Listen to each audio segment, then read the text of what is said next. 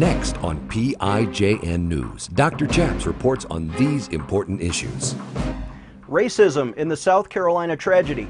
Why did left wing extremist Dylann Roof hate Christians enough to kill them in church during a prayer meeting? We interview Bishop E.W. Jackson, who has some interesting things to say about race and the anti Christian bias. Former Navy chaplain Gordon James Klingenschmitt took a stand to defend religious freedom by daring to pray publicly in Jesus' name. Now he helps you by reporting the news, discerning the spirits, and praying the scriptures. Would you pray with us? Here's Dr. Chaps. God bless you in Jesus' name. My name is Chaplain Gordon James Klingenschmitt, Dr. Chaps, and you're watching PIJN News. On this show, we like to do three things we report the news, we discern the spirits, and we pray the scriptures in Jesus' name. Are you ready to pray the news with us? Today we have a special guest from Chesapeake, Virginia, Bishop E.W. Jackson, who is the president of Stand USA. It's a activist Christian ministry, and he was also the Republican nominee for lieutenant governor in Virginia. Bishop Jackson, welcome to the program. Thanks for having me, Chaplain. Sir, you and I go way back. Uh, we have campaigned together uh, in, in various places, but talk a little bit about the horrific shooting in Charleston, South Carolina. Dylann Roof is now, obviously, he has racist motives, but he also chose to attack a church meeting during prayer at the African Methodist Episcopal Church. Uh, what is your initial reaction? Well, first of all, of course, our hearts go out to that church, to those family members, uh, to that community, because this is a devastating thing that's happened. And of course, we're all hurting over it because nine innocent people sitting in church, gunned down in cold blood. It's a terrible tragedy. Uh, and of course, uh, Dylann was motivated by race. He, that's clear from everything that's been found. But it's also clear, and this has created a lot of controversy among people who've heard me say this. It's also clear he didn't go to a basketball court. He didn't go to a bowling alley. He didn't go to a bar or nightclub. He didn't go to a supermarket. He went into a church. And I think that spiritually, this is clearly another attack on Christians and Christianity uh, that we also have to address because churches are extremely vulnerable to these kinds of attacks. And frankly, Chaplain, there's increasing hostility against Christians because of the biblical positions that we're taking in this sort of post Christian world that we're starting to live in and we're starting to experience in our country. Well, clearly, this young man, Dylann Roof, who I don't have any sympathy for, I think uh, was not just racist, I think he was demon possessed. anyone looking at his actions can say there might have been a spiritual element to his thought process. Why do you think, and it was reported that he went in and prayed with his victims for an hour and then went out to the car and got a gun and, and came back into the church. What are, what's the spiritual ramification, or what do you see inside of this young man? Well, look, as Christians, we know that the scripture teaches us that we wrestle not against flesh and blood, but against principalities and powers and rulers of the darkness of this world, against spiritual wickedness in the heavenly or high places. And so clearly, this was a demonic spiritual act, uh, an attack on people in prayer, in Bible study, in a, in a, a sacred sanctuary. Uh, this clearly got spiritual dimensions. Now, I know that the mainstream media is not good at addressing that because many of them don't understand it. But we as Christians understand that there's more behind this than just a human being going in and attacking other human beings because of their race. The fact that he did it in a church, we know, is a satanic or demonic act. Yes, and we saw a picture of him on the beach where he wrote uh, some Nazi symbols, 1488, uh, which may symbolize the 14 words, uh, I don't even know what they are, and, and Heil Hitler. But this man with Nazi or honestly socialist leanings is, is also now being described as anti Jewish and anti Hispanic. Uh, is this a right wing philosophy or a left wing philosophy? Well, you know, people fail to understand that Hitler was not a right wing person. He was not a conservative. Hitler was a socialist. Uh, he believed that all of Germany belonged to the state, including its children. Uh, that is not a right wing idea. It's not a conservative idea. That's a left wing idea. That's very much akin to communism and socialism. Uh, and so when people see these symbols and they want to somehow associate it with conservative, they're completely wrong because that's simply not the history of socialism, which is exactly what Hitler called his party, the National Socialist Party. Uh, look, all of these extreme ideologies that have the state taking over people's lives and controlling their lives and determining who lives and who dies and who's worthy and who's not, all of that is a very dangerous ideology. And unfortunately, we have a very strong left wing cabal in this country uh, that are really extreme statists who want the state to control everything. And, uh, and it's a very dangerous place to go. Well, that's disturbing. Uh, we also know that the man did have and cannot truly, I believe, be identified as a Christian, although he went in there and deceived the people by praying with them. The Bible says in 1 John 4 Whoever claims to love God yet hates a brother or sister is a liar. Uh, whoever does not love their brother or sister whom they've seen cannot love God whom they have not seen.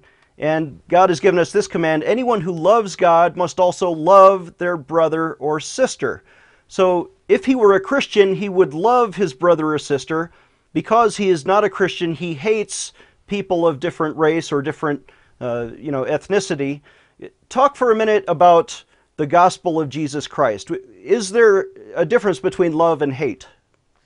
You know, Chaplain, I've had people say some very nasty things about me because I didn't immediately jump to a racial motive behind this. Now, I admit it was racist, but my first thought was he attacked a church. People became incensed by that. The fact that I wouldn't attribute it solely and only to race was enough to seem to just drive people up the wall. And they said very nasty things about me. In return, I said to them, God bless you. I'm going to pray for you. Uh, I'm not going to call you names. And why do I respond that way? Because I'm a Christian, because we're not allowed to hate people, uh, because the love of God has been shed abroad, abroad in our hearts through the Holy Spirit. That's why those Christians in Emanuel Church forgave Dylann before he even was tried, found guilty. They said, Look, we forgive you. You know, repent and give your life to Jesus Christ, and he will forgive you and cleanse you of your sin. And that doesn't mean he he doesn't have to pay for it, obviously. He does have to pay for it in this world. But even a heinous act like that, God will forgive and save his, his eternal soul. So, yeah, the gospel of Jesus Christ is central, chaps, to everything this country is about. That's where freedom comes from. That's where commitment to loving and caring about our neighbors comes from.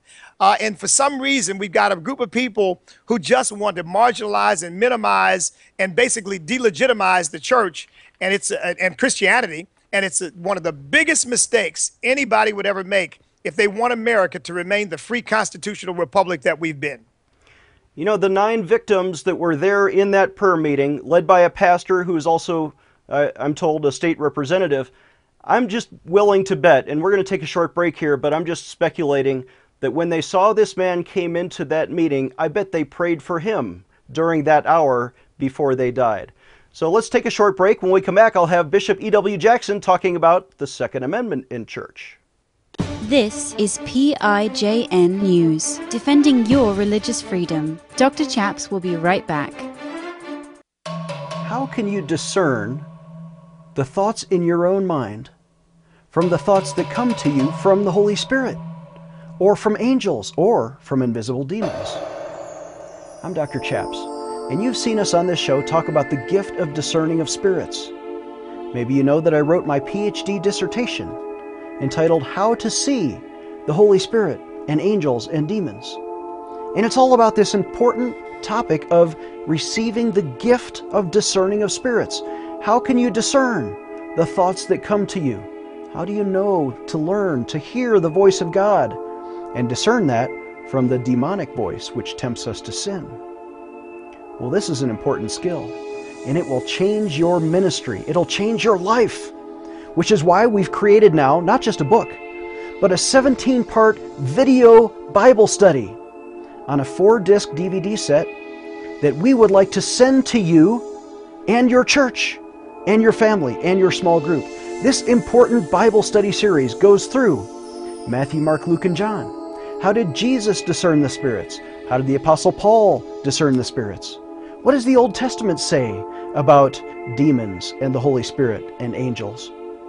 When you learn to discern, it will transform your life and your ministry. Please visit our website, prayinjesusname.org, and get this important video resource. Or call us toll free at 866 Obey God, and for a suggested donation of $99, we'll give you the entire 17 part Bible study series for just $99. And if you order today, we'll throw in the book for free. Visit our website, prayinjesusname.org, or call us toll free at 866 Obey God. Get this important Bible study series for your family. Call today.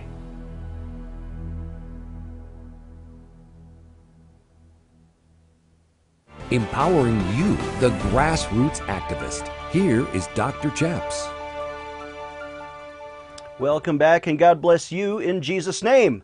I'm Chaplain Klingenschmitt. I'm joined again by my dear friend, Bishop E.W. Jackson, live via Skype from Chesapeake, Virginia. Welcome back to the program, sir. Thank you for having me. So, I saw a report. I didn't hear the president's speech, but President Obama immediately expressed sympathy for the victims of this tragedy, as did all of the Republican presidential candidates that I saw when I was in Washington, D.C. this weekend at the Faith and Freedom Coalition. But President Obama did something unusual, I think, in that he referred to gun control and said, you know, blamed America, perhaps indirectly blamed the Second Amendment of the Constitution, saying they don't have these problems in other countries. It's only because in America we allow people to carry guns. What do you think? Well, first of all, that's a lie.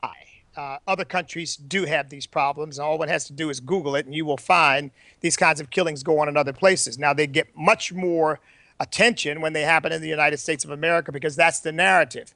We are one of the largest countries in the world, so population plays a role in this too. But the thing that troubles me most is it's a typical knee jerk statist reaction.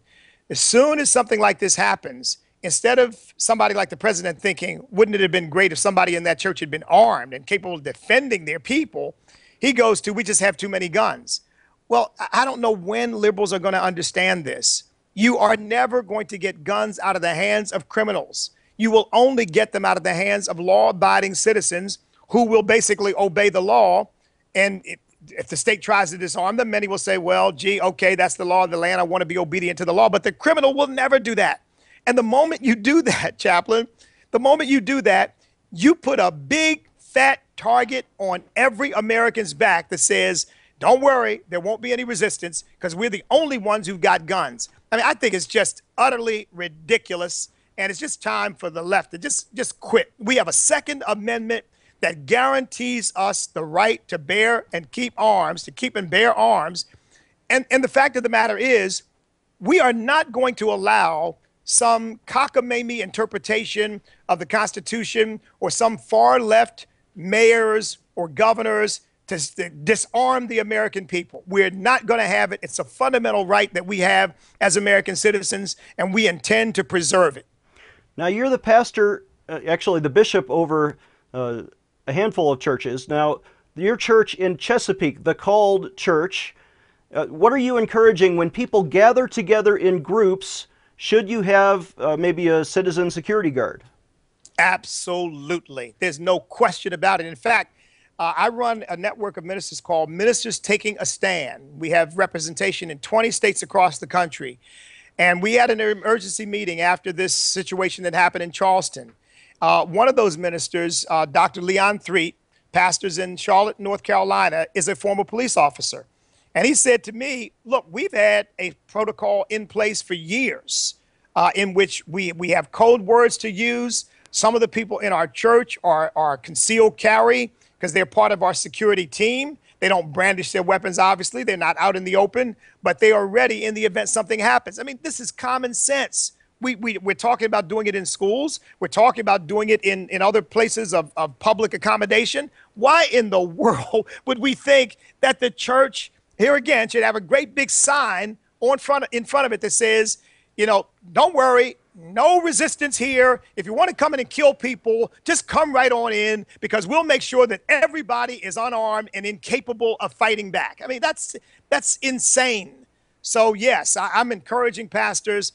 establish a security protocol in your church, and that likely means having at least some trusted people who are concealed carry during the worship service and during church activities. Absolutely. Makes perfect sense to me. And by the way, I think that's exactly what Jesus would want us to do because Jesus told the disciples in the Gospel of Luke, He said, He that does not have a sword, sell what you have and buy one.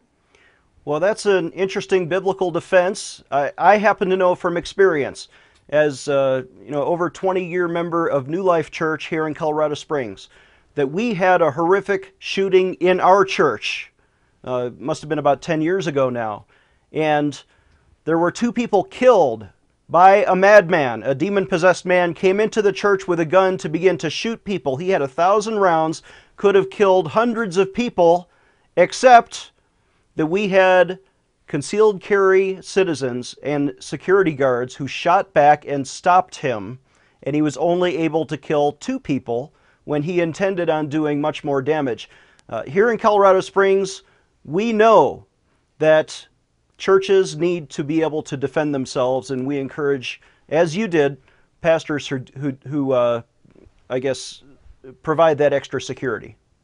Amen. And, and look, we are responsible for the people that God has placed in our care.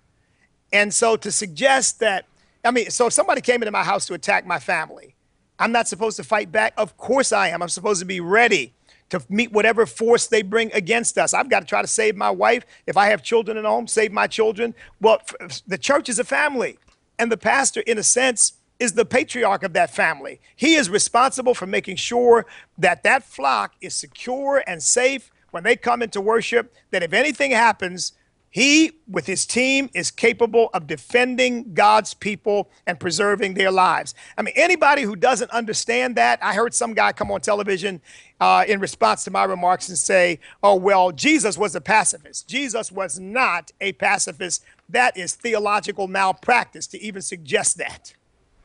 Well, you're right. He led, I suppose, a spiritual revolution. And we're going to take another short break here, but when we come back, I want you to maybe have some inspiring and healing words to bridge the anti Christian divide or the race divide. Uh, and maybe we'll have a word of prayer with Bishop Jackson after this short break. Giving you a megaphone in Washington, D.C. Dr. Chaps will be right back. Do you care about defending the Constitution? Sign a petition today to defend your Second Amendment right to keep and bear arms. You know, left wing crazies go on these shooting sprees but then the Democrats, like Joseph Biden, are using this as a pretext to take guns away from law abiding citizens. Can you believe they literally want to publish the mental health records of military veterans so that they don't pass background checks so they can't exercise their rights when they come home? Senator Harry Reid, the leader, changed the filibuster rules. Why? So he could stack the courts with gun grabbing judges. Here are three of President Obama's nominees, Pillard, Millett, and Wilkins, couldn't get confirmed, but now they're on the court and they're allowing the DC police to fingerprint all law abiding gun owners? That's not right. Sign a petition today. Defend your Second Amendment rights. Visit prayinjesusname.org. Again, that's prayinjesusname.org. Do you care about defending the Second Amendment? Are the Democrats trying to seize your guns? Sign a petition today at prayinjesusname.org. Democrat Senator Dianne Feinstein actually believes that stickers on windows and gun free zones are going to make your life saver. That's really not true. Uh, we also know that Congresswoman Diane DeGette has confused magazines with bullets and is trying to ban both of those with these stricter gun control laws. But the Colorado sheriffs believe this is unconstitutional. And, and not only that, it's unsafe. A recent Harvard study shows that more guns actually results in less murders and less violence. And look what happened in England. Violence there soared after they banned guns, but here in America, violence dropped by 30% with more gun buying. Why, why is the government the only ones allowed to have billions of rounds of ammunition? I think we should defend your constitutional rights. Sign a petition today at prayinjesusname.org. Again, that's prayinjesusname.org. He is the intersection of church and state. Here is Dr. Chaps. Welcome back. We're joined for our final segment again by Bishop E.W. Jackson. Bishop Jackson, there is a difference between, uh, I suppose, morality and race. As far as uh, what Jesus commanded, I think we are to love our brother. And when, when people are born of different colors or different uh, you know, nationalities, we are to love them without apology and, and boldly show the love and compassion for Christ. And yet, that's different than immorality, which, you know, there's this whole tolerance movement in America. Can you briefly distinguish sins which we are not to tolerate from, you know, race which we are obviously to love and embrace? Well, people don't understand that Bible believing Christians adhere to the Word of God as the final authority in all matters of faith and practice. And our primary identification is with Jesus Christ. It is not with race. It is not even with family. I love my family very dearly. But my first obligation, loyalty, commitment is to my Lord and Savior who died on the cross for my sins. And my orientation is His. And therefore, this idea that because a person's skin color is the same as mine, that that is automatically my brother, well, that's not true. Now, I love that person as a human being that God created and has a plan for. But my brothers and sisters are those who receive Jesus Christ as their Lord and Savior. And my first obligation is to the family of God, regardless of what their race, color, background, nationality might be. And a lot of people don't seem to understand that. And therefore, when people offer up in the name of civil rights things like, well, we have to have same sex marriage because after all, this is a civil rights matter.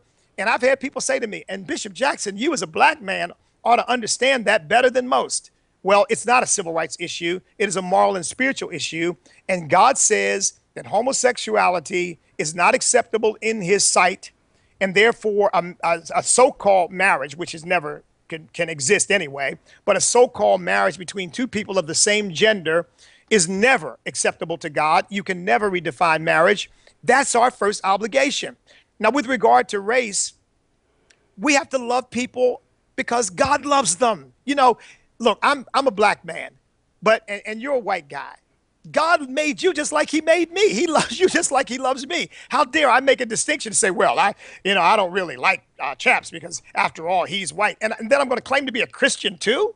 I mean, God made all of us. He loves all of us. We're supposed to do the same thing. Uh, and I just thank God that there are many Christians waking up to this even in the black community where race has been so predominant in their thinking, they're waking up, they're getting a new revelation to recognize when you get to heaven without this physical body, you think there's going to be a white section of heaven and a black section of heaven, a Hispanic section of heaven and an Asian section? No, we're all one body in Jesus Christ. You're absolutely right. One of Dylann Roof's reported motives, he allegedly said that he wanted to start a race war in America because there weren't enough whites killing blacks, I guess. So actually the opposite has now happened. What we've seen in the response around the country, and especially specifically in Charleston, is that now reportedly 50,000 people, blacks and whites holding hands together on the bridge where you cross Charleston, blacks and whites worshiping side by side in church. Churches around the country are gathering for interracial reconciliation do you think this is going to have the opposite effect of what the devil intended to divide us? Maybe God can unite us. Absolutely. And you know what it also does? It it unveils the lie that America hasn't changed. America's a racist country. And you know, we still it's there's this systemic racism and everybody's out to get us. Uh, look, it's it's preposterous. It's simply not true. The American people want so desperately to transcend race and they're not being permitted to do it because demagogues like Al Sharpton and Jesse Jackson and some members of the NAACP at the national level, particularly, are so busy trying to keep people locked in that little racial box. But I think the American people want to just look at one another as fellow citizens, one nation under God, indivisible, with liberty and justice for all. And that's what the outpouring of support and love shows. The American people are ready to transcend this whole racial construct we just need to get some leaders who agree with the American people as opposed to these demagogues who are trying to keep us locked in that box. Yes, and as further proof that Dylann Roof was not a conservative, we're going to show a picture of him here burning the American flag. Exactly. Uh, it, it was reported in his manifesto that he said, I hate the sight of the American flag. Modern American patriotism is an absolute joke. People pretending like they have something to be proud while white people are being murdered daily in the streets. End quote. So that was his solution was to go murder black people. He hates America. And I think America, listen, uh, Abraham Lincoln was the leader of the Republican Party to, flip, to free the slaves. Martin Luther King Jr. was reportedly a Republican. You were the Republican nominee for lieutenant governor in Virginia. Talk about patriotism, and then, if you would, just lead us in prayer. I think we only have about a minute and a half left. What can we do to pray and heal the, the divide in America? Well, you are so right about this. One of the characteristics of conservatives is that we are unabashedly patriotic. We love our country. We believe it's the greatest nation on earth. Not perfect, but the greatest nation mankind has ever known. We love it and we give our lives for the United States of America. So I, am happy to lead us in prayer, chaplain, because that's what we need more than anything else. That's only the power of God is going to overcome the problems that we have and bring us together uh, as one people. So I, I'm happy to do that. Shall I lead us in prayer now? Yes, please. Heavenly Father, in the name of Jesus, first of all, we love you and thank you for sending Jesus Christ to die on the cross for our sins, that we might have a right to the tree of life. We also thank you that you've made us American citizens. We are grateful to be citizens of the greatest nation mankind has ever known. More freedom, more opportunity, more prosperity. And Lord, my ancestors were slaves, and yet my, their, my Gabriel and Eliza's great grandchild has become the nominee for lieutenant governor, is experiencing all the best that this nation has to offer. Lord, we want that for everyone. Would you heal the racial division? Would you bring us back to the moral foundations that made America the greatest nation on earth? Would you help us to realize that marriage is what you define it as, not what human beings define it as, that life is sacred because it doesn't come from us, it comes from you? Would you help us to understand that support for Israel is a moral and even a biblical mandate? Would you help us, Lord God, to overcome this rejection of our Constitution and our ind- Declaration of Independence and Amen. all of the things that made this nation great? Thank you in Jesus' name. Amen. Amen. Our guest is Bishop E.W. Jackson. Share this video. This is going to go viral all over the internet. God bless you. Visit prayinjesusname.org. We'll see you next time. Chaplain Klingenschmitt is a graduate of the U.S. Air Force Academy who earned his PhD in theology from Regent University. As a former Navy chaplain, by taking a public stand for freedom of speech and religious expression, and by sacrificing his own 16 year career and million dollar pension, he was vindicated by the U.S. Congress, who changed the law and restored freedom for military chaplains to pray in Jesus' name. Dr. Chaps not only defended the Constitution, but his petitions have helped change the law in 10 states, restoring freedom to pray in Jesus' name. Dr. Chaps needs your financial support to stay on the air. Would you please send your best donation today? Please visit prayinjesusname.org to donate online. Or you can mail a check to Pray in Jesus Name Ministries, Post Office Box 77077, Colorado Springs, Colorado 80970. You can also call us toll free right now at 866 Obey God. That's 866 O B E Y G O D. Please sign up for our free emails at prayinjesusname.org. Again, that's prayinjesusname.org.